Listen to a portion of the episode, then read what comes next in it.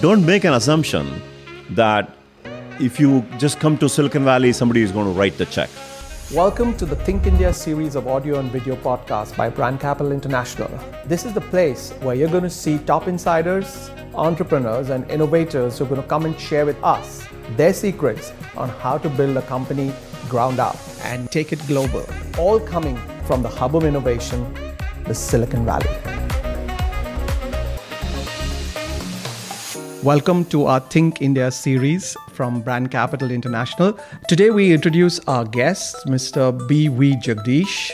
Presently, BV serves as managing partner of KAAJ Ventures. Uh, he's been the founder and CTO of Exodus Communications. He is the one who introduced the concept of internet data centers. So, BV, good to meet you. Thank you. Happy to be here. You've had a very successful journey. At the same time, you've had some rough patches and you've overcome all of that.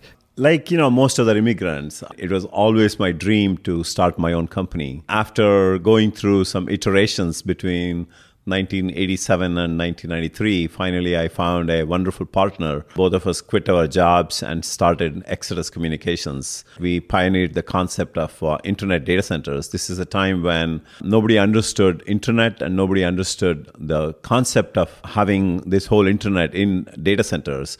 So we really had the best product at the right time. And fortunately, Tim Draper, who was a very early investor in a company called Hotmail, which actually was one of our very early customers as well. That was a first turning point for us. And when we got Hotmail, Hotmail was already fairly established. They brought in significant amount of technical expertise that we need to develop in order to support Hotmail property. And we took the company public in 1998, somewhere around 98, 99 or so. Uh, when Bill Clinton was the president of the United States, he actually named Exodus as a national asset. Wow because of the fact that we were running almost 45 to 50% of the world's internet content under the Exodus data center umbrella. So that's the kind of uh, importance that we had. Mid 2000, the company had grown to be around 4,000, 5,000 people. And at heart, I'm always like a startup kind of a person. And that is when I had funded Netscaler, which was to solve the internet growth issues. And I became the CEO of Netscaler. And Exodus went through some rough patches uh, because uh, once we left, the company went on to take significant amount of debt. It was hard to recoup from that. And during that time, when we were seeing this massive growth of Exodus, money had to somewhere come from to make the paychecks. To me, it was really heartbreaking to see uh, Exodus, which could have been much better than you know what you see today. That's part of uh, Silicon Valley journey. And then I did uh, Netscaler, and then Citrix acquired us for 325, and I was there for several years to integrate Netscaler into Citrix. And I'm actually happy to say today. Netscaler is actually the centerpiece of Citrix. Fantastic. So I'll take you a little closer home when I talk about Think India to the audience internationally, not necessarily in India what comes to your mind in the current environment? What do you think about that? The challenge in India that has been at least until about five years ago is most entrepreneurs that I bump into in India everybody wants to do yet another services kind of company. That's because of the success of all of these companies, which went on to become multi billion dollars. A lot of people who had worked in these companies, people who have the experience, they see the gaps in their product line, and then that's how they go off and start other companies. So the good news is, at least in the last five years, the entire product development cycle. So, like us, right, NetApp, Cisco, everybody else actually went and set up the outsourcing shops uh, out of India. And the talent that is coming out of these companies is now helping to create the next generation of products. There's a company in the valley right now called Druva, yes. which was actually born out of India. Yes. That company uh, moved to Silicon Valley, which has now become a global company.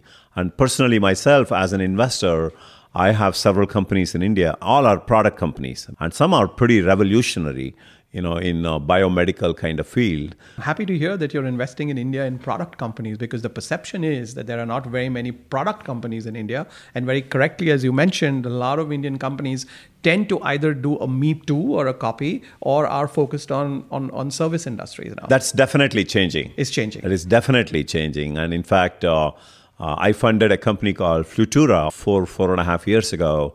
They went on to build a AI company for oil and natural gas and large machineries.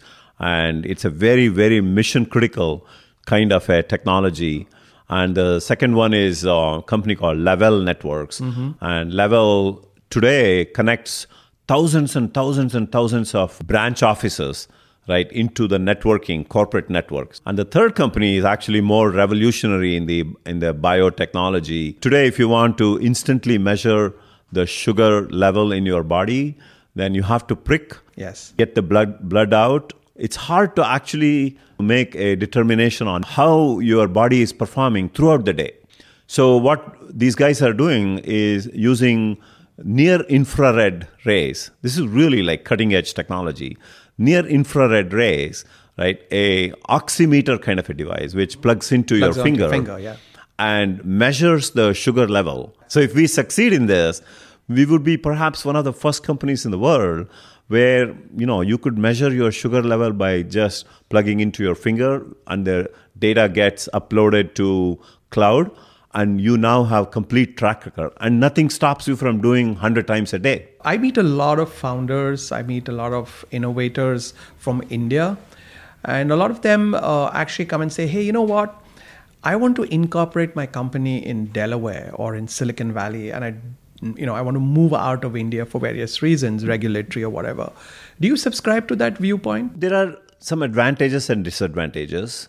If the company has to raise money from global investors, then the transparency that US provides gives a comfort feeling to a global investor or more so a US investor. So, would you recommend, let's say, some of these Indian startups who are revolutionary, as you mentioned, and obviously, in order to get the scale of investment uh, from outside the country and to keep in mind the transparency element you talked about, would you advise them that they should try and incorporate the companies overseas? I mean, if not in the beginning, perhaps maybe over a period of time, the company can actually shift its uh, headquarters and register out of. That's one of my companies has done that. Okay. So initially, it was an India-based company, and for me as a U.S. investor, it actually doesn't matter now because of the treaty that exists between U.S. and India. In fact, I.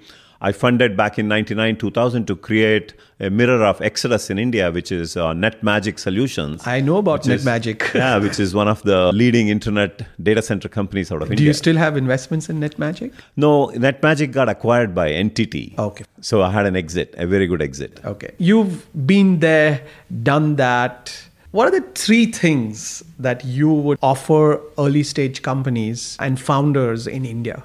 I think number one is for a first time entrepreneur, raising money is still not easy. When you become more successful, then it becomes a lot easier. So don't don't make an assumption that if you just come to Silicon Valley, somebody is going to write the check. If you're really passionate about making it work, you can somehow build it like how we did.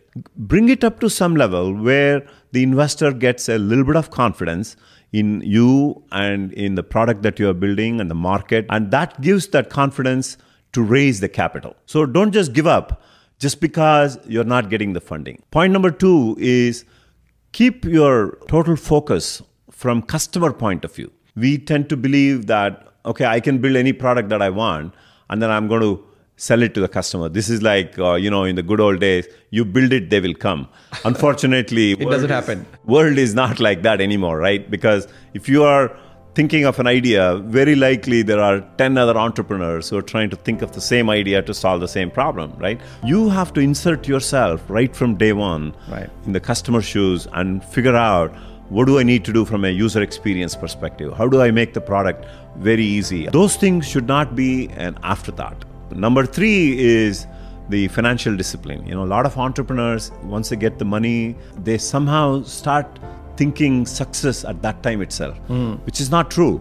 I mean, success is a never ending process, right? It's a continuous learning, continuous evolution. And fortunately for many of these entrepreneurs today, there are many people like me who are willing to give the time and mentor, but you need to be ready to give the time and listen and don't become arrogant and don't Absolutely. don't think that you have already become successful. Fabulous listening to you. BV, thank you so much. Thank you. It's been a pleasure to uh, sit down and chat up with you. And I look forward to talking to you further uh, outside this uh, little podcast of ours. Thank you This very much. really fun. Thank you so much for Thank you very me. much for coming in.